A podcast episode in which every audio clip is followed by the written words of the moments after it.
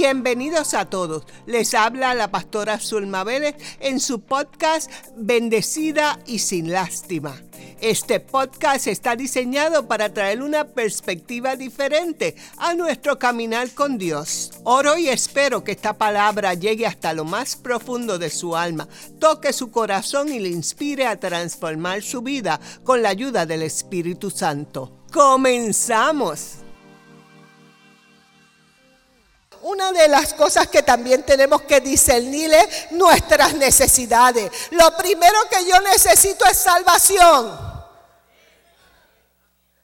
Y lo primero que necesito también es cuidar mi salvación. Porque la palabra dice, ¿cómo escaparemos si descuidamos una salvación tan grande? Entonces, una de mis necesidades básicas es cuidar mi salvación con temor y temblor. Cuidar mi salvación y que yo quiera que mi familia sea salva. Reflexionemos dónde estamos parados. ¿Dónde están mis prioridades? ¿Dónde estoy yo? ¿En dónde estoy parado? ¿Estoy parada todavía en el 2007 o estoy parada aquí? ¿Estoy parada como antes de convertirme o he cambiado un, un, poquito? ¿Dónde yo estoy parado? ¿Dónde yo estoy parado? Ha llegado el tiempo de escoger a Dios o si no perecemos. Dile al que está a tu lado. Si no escogemos a Dios nos morimos. Si nosotros no escogemos hacer la voluntad de Dios, nos morimos. ¿Oyó? Por eso es que tenemos que estar a cuentas con Dios. Si no escogemos a Dios, perecemos. Hermano, nos moremos porque nos morimos porque sin Dios nada puedo hacer. Él es el todo para mí. Él es lo más grande que existe. miren, hermanos, créale siempre a Dios. ¿Le estás creyendo a Dios o le estás oyendo la vocecita que te dice Satanás? ¿Le estoy creyendo a Dios? ¿Le estaré creyendo? ¿O viene la duda otra vez? Porque la duda nos llega a todos. Amén. A mí me ha llegado la duda, pero ¿qué pasa? Cuando la duda llega, entonces me estremezco y digo, Dios todo lo ve, Dios todo lo sabe, Dios está en todo lugar, Él es poderoso en batalla, Él pelea las batallas por mí, Él es mi proveedor. Eh, ¿ah? Y dice Cristo, sana, salva, bautiza y vuelve otra vez. Ese vuelve otra vez, entonces me lo repito miles de veces, porque Él mientras vuelva, dice la palabra, que aquí yo estoy con vosotros hasta el fin. Y nos dice la palabra, que sea que vivamos o sea que muramos, del Señor somos. Entonces tengo esperanza. Entonces me tengo que volver a Dios. Y tengo que reconocer su grandeza, su poder por encima de todo. Créele a Dios. El enemigo dice que tú no tienes remedio, pero Dios dice que tienes remedio. El enemigo dice que mis hijos van de mal y en peor, pero Dios dice que no. Juan 10, 27. Juan 10, 27 dice, dice el Señor Jesús, mis ovejas oyen mi voz y yo las conozco y me siguen y yo les doy vida eterna y no perecerán jamás, ni nadie las arrebatará de mi mano. Quiere que se lo lea, quiere que se lo diga. Miren, por eso es importante que oigamos la voz de Dios. Mis ovejas, que somos tú y yo, Él es nuestro buen pastor. Él es el que cuida de nosotros. Mis ovejas oyen mi voz y Él te conoce porque el Señor nos conoce. Y yo las conozco y me siguen y yo les doy vida eterna y no perecerán jamás, ni nadie las arrebatará de mi mano. Miren hermanos, escuchemos la voz de Dios. Escuchemos a Dios. Escuchemos, escuchemos, porque Él dice que sus ovejas lo, lo oyen y nosotros cuando oímos la voz de Dios hacemos la voluntad de Dios. Miren hermanos, porque si fallamos en oír la voz de Dios, fallamos en entender la voluntad de Dios, abrimos la puerta a la tentación y a la rebelión. Qué cosas tan profundas, ¿verdad? Qué cosas más sencillitas. Son sencillitas y son profundas. Si, si fallamos en oír la voz de Dios, fallamos en entender la voluntad de Dios, abrimos una puerta a la tentación, a hacer lo malo y no lo bueno, hacer lo incorrecto en vez de lo correcto y nos mueve a la rebelión.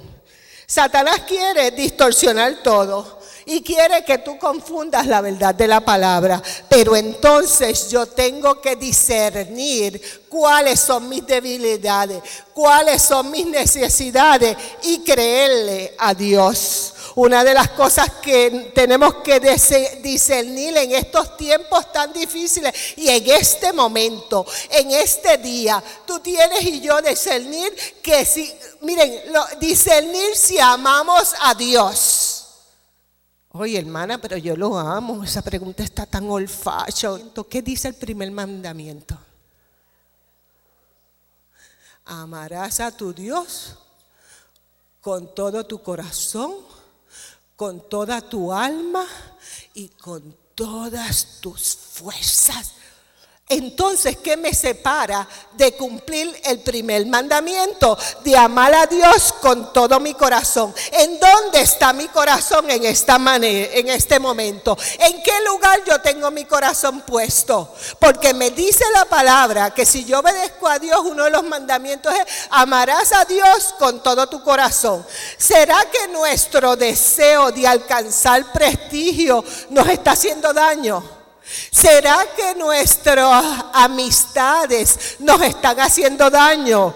¿Será que el deseo de poseer cosas y más cosas nos roban el amar a Dios y hacer su voluntad?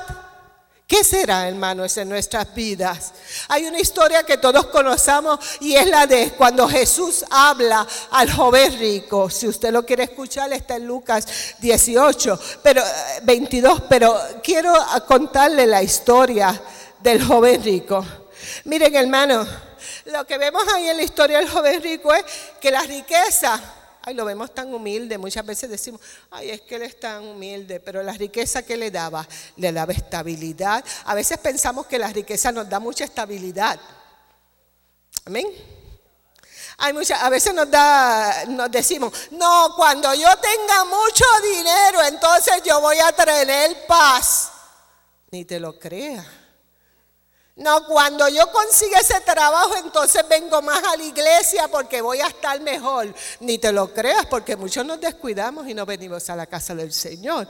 No, cuando yo tenga, cuando yo tenga prestigio. Eso le pasaba al joven rico. El joven rico con su riqueza tenía estabilidad, tenía una supuesta paz y tenía prestigio. Pero hay algo bien hermoso que el Señor que conoce los corazones, que nos prueba, ¿verdad?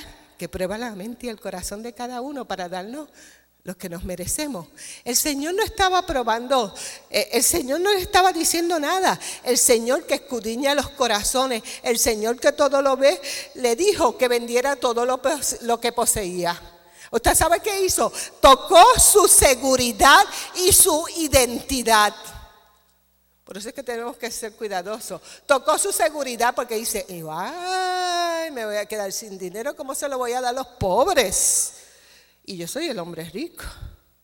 Yo soy yo, el yo-yo sube y el yo-yo baja. Yo conseguí la casa, yo tengo un buen empleo, yo puedo, yo hago, yo, porque el yo-yo, yo, yo, yo. Y Dios nos dice un día, no, yo soy el que soy.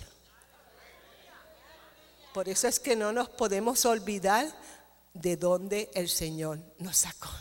Para que cuando se nos levante un poquito, volvamos a pensar de dónde el Señor te sacó y la bendición que te ha dado ahorita.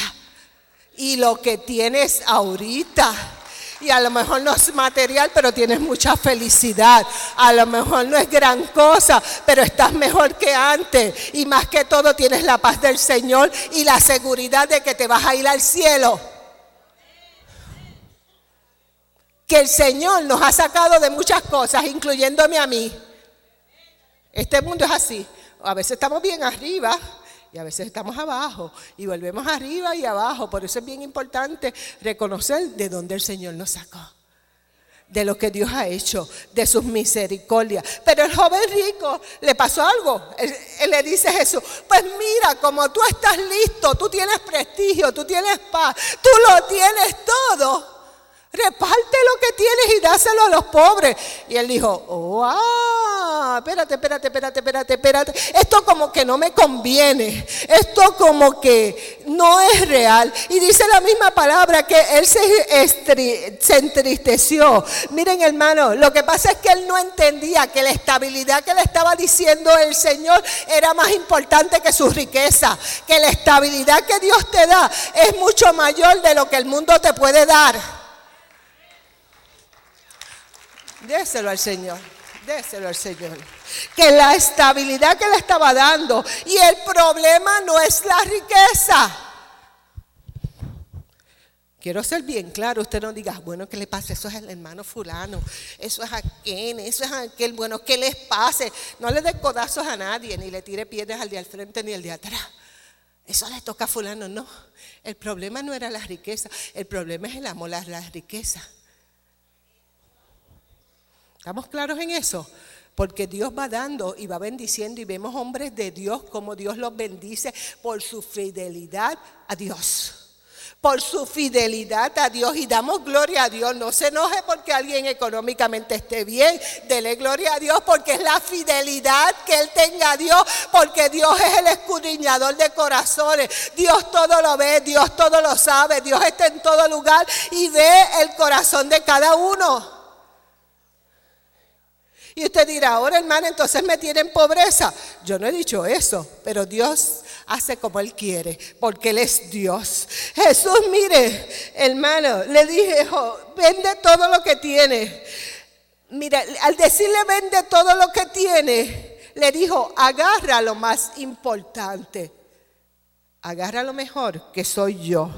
Agarra lo que yo te estoy ofreciendo. Jesús nos dice que agarremos lo mejor, que buscamos busquemos su rostro, que lo busquemos a Él. Miren hermanos, porque Dios prueba nuestros corazones.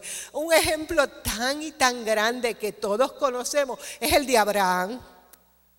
Dice la palabra que era tan rico y tan rico que le dijo a Vamos a dividir los asuntos, ¿verdad? Vamos a dividir tu para y yo para acá, porque ya no sabemos dónde poner ni mis vacas, ni mis vacas, no sé, pero vamos a ponerle ahí. ¿Ah? Ni mis vacas, mis caballos, mi esto. Vete para allá, mi hijito Lot, y yo me vengo para acá. Era un hombre rico. Pero Dios a ese mismo Abraham le probó en fidelidad. ¿Y qué le dijo? Oh sí, Abraham, te he dado todo lo que tiene, ahora dame tu hijo. Qué hermoso, ¿verdad? Esa es la, eso es el Dios que nosotros tenemos, para que nosotros no podamos señalar a nadie, para que tú y yo podamos entender qué es lo que Dios tiene. Dios lo que quiere es nuestro corazón. ¿Qué te ha separado a ti de amar a Dios? ¿Qué te ha separado? ¿Qué te separó? ¿Qué te ha hecho alejarte de Dios? ¿Qué te ha hecho no escuchar la voz de Dios? ¿Qué me ha hecho a mí hacer andar por mis propios caminos? ¿Qué nos ha separado?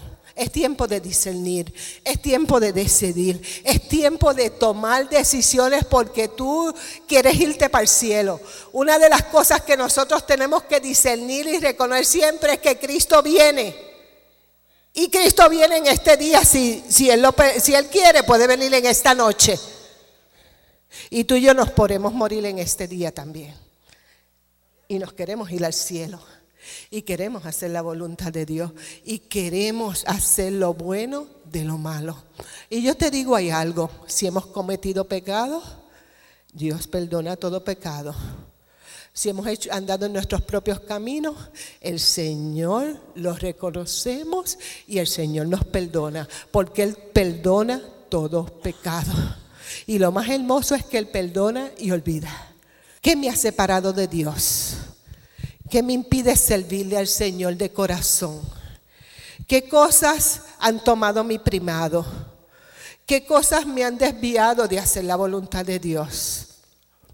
¿Qué yo he tenido por prioridad? ¿Qué he descuidado de Dios? ¿Qué he hecho que no está correcto? Gracias por haber escuchado Bendecida y sin lástima podcast. Espera la conclusión de este tema en el próximo episodio. Recuerda que Dios no te pide que lo entiendas, Él solo te pide que confíes en Él. Dios te bendiga.